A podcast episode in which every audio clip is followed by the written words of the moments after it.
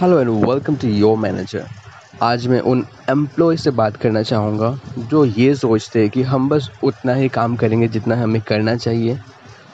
तो मैं उनको ये बोलूँगा कि आप सिर्फ़ अपने बारे में ही सोचो। ये मत सोचो कि कौन क्या कहेगा, कौन क्या नहीं कहेगा। आप अपने बारे में सोचो और कभी भी काम करते टाइम ये मत सोचो कि मुझे इतना ही करना है। आप ये सोचो कि आप अगर उस काम को शिद्दत से करोगे तो आप खुद इम्प्रूव होगे।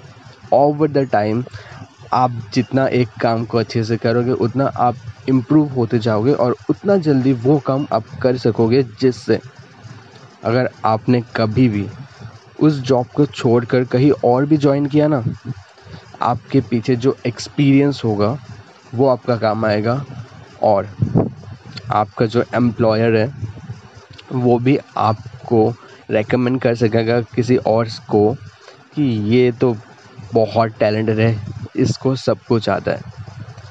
कोई रेड मार्क नहीं लगा सकेगा आपके ऊपर। तो प्लीज़ अपने काम को शिद्दत से करो। ये मत सोचो कि मुझे इतना ही करना है, इतने सैलरी में तो इतना ही काम करना चाहिए। दैट्स इट फॉर टुडे फिर मिलते हैं।